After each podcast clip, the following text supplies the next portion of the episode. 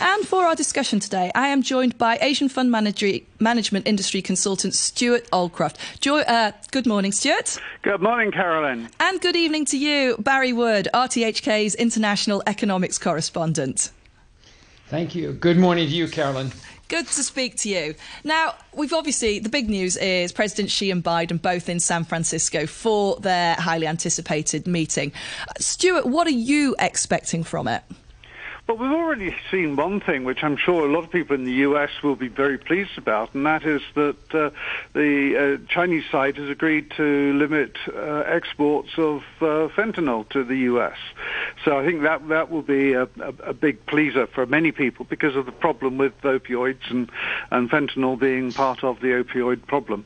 Um, but what am I seeing from this this meeting? Well, clearly, um, both sides have been preparing quite a lot. Um, but what is interesting is that they've already agreed that there won't be a communique at the end of it to say what we've been talking about.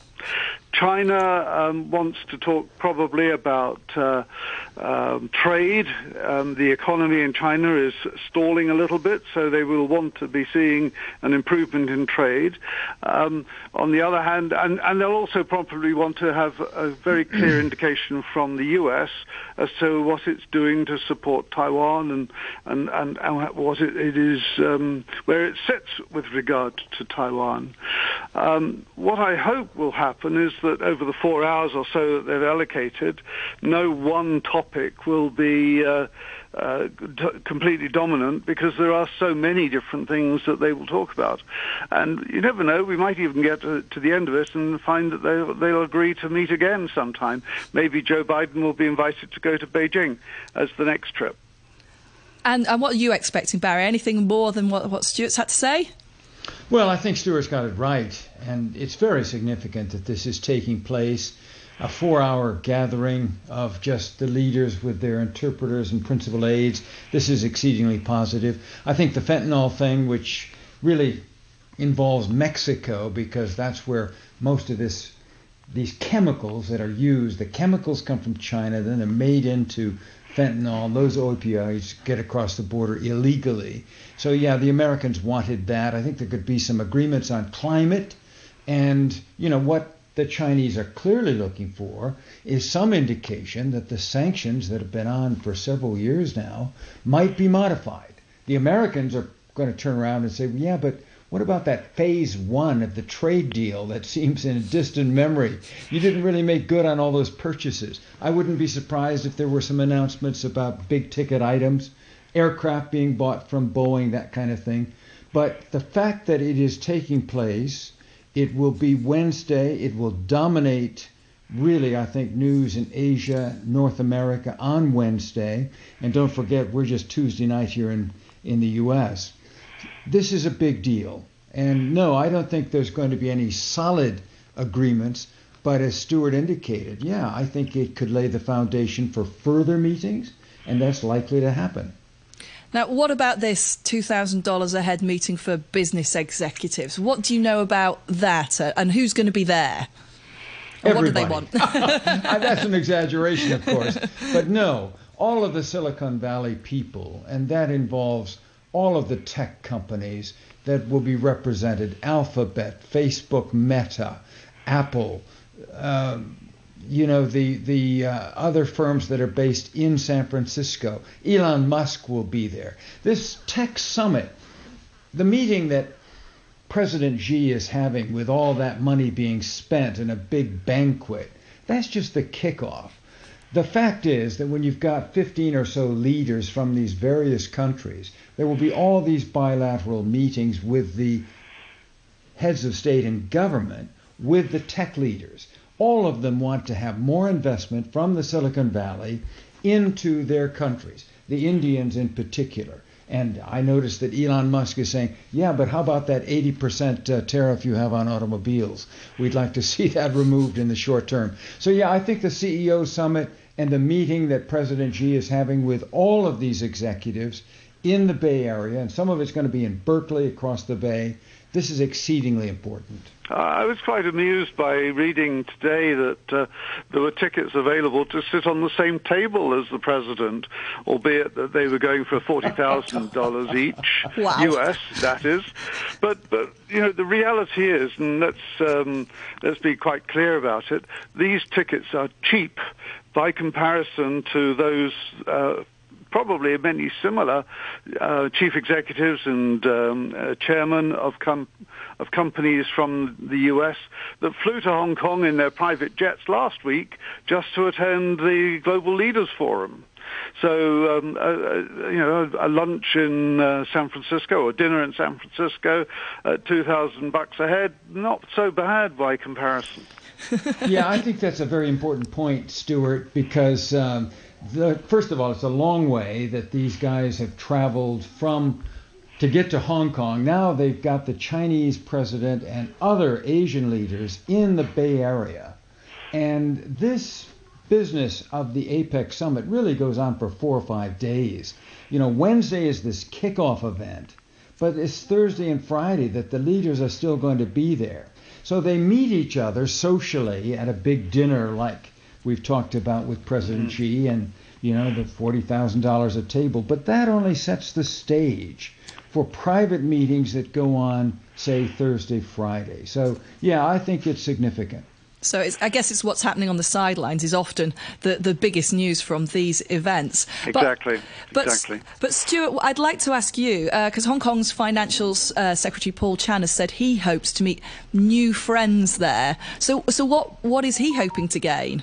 well, new friends. What does he mean by new friends? I yeah. mean, everybody everybody wants to be friends to everybody else when they're doing business.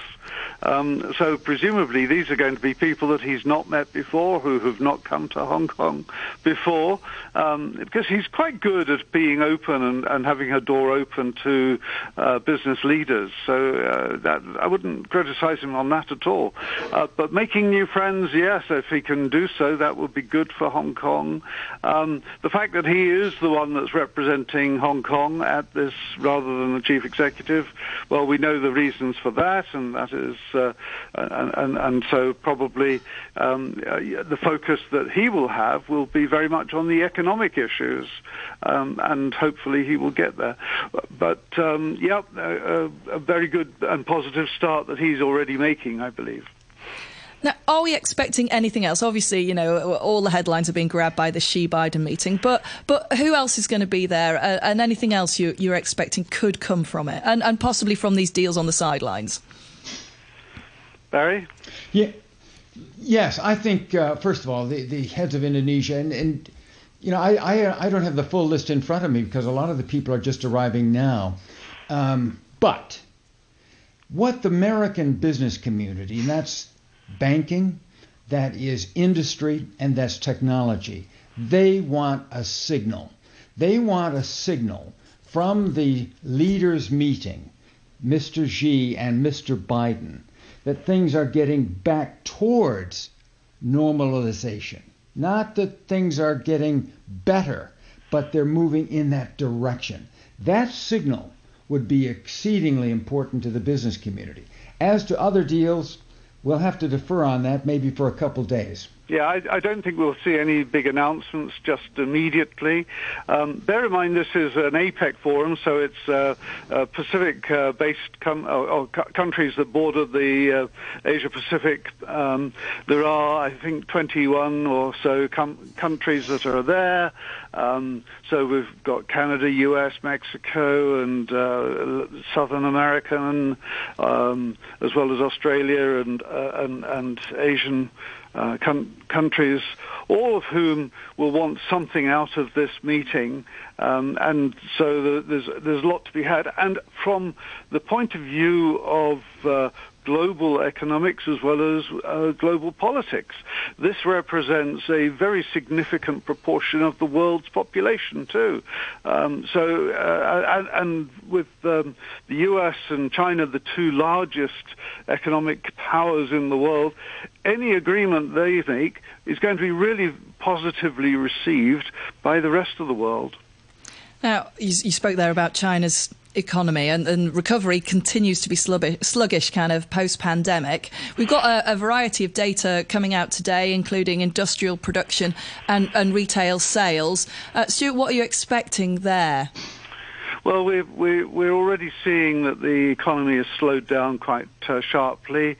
Um, whether China goes into some form of recession is, is, of, co- is of course some concern. Um, inflation is definitely falling, and there's possibly a deflation going on. Um, and, and, and as we've talked many times in the past, uh, the property companies in China, which do represent a significant part of the economy, uh, represent a very um, a bad part of it too because of their in, in, indebtedness, which is what 600 billion US dollars or or more.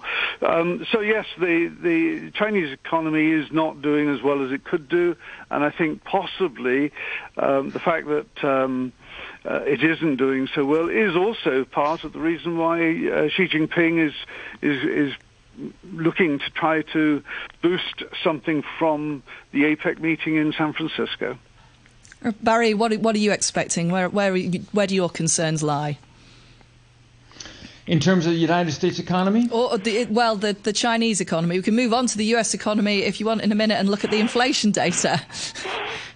No, look, uh, you know, President Biden, I thought his statement that uh, he made at uh, Andrews Air Force Base before he left earlier today for San Francisco was really quite good. He said, you know, that um, we want normalization. He didn't use the word normalization. We are not decoupling.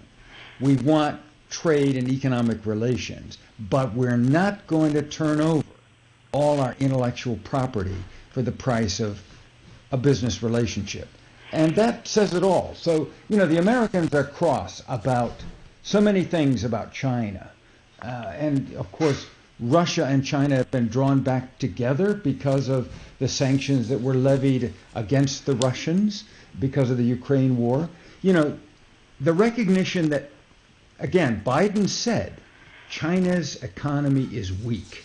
So, both these leaders, under pressure from their own constituencies to not get close to the other, and yet they're meeting. So maybe we're making too much of this meeting, but I do think it's important. As to the data, I think there's no surprise there. Stewart has said it all.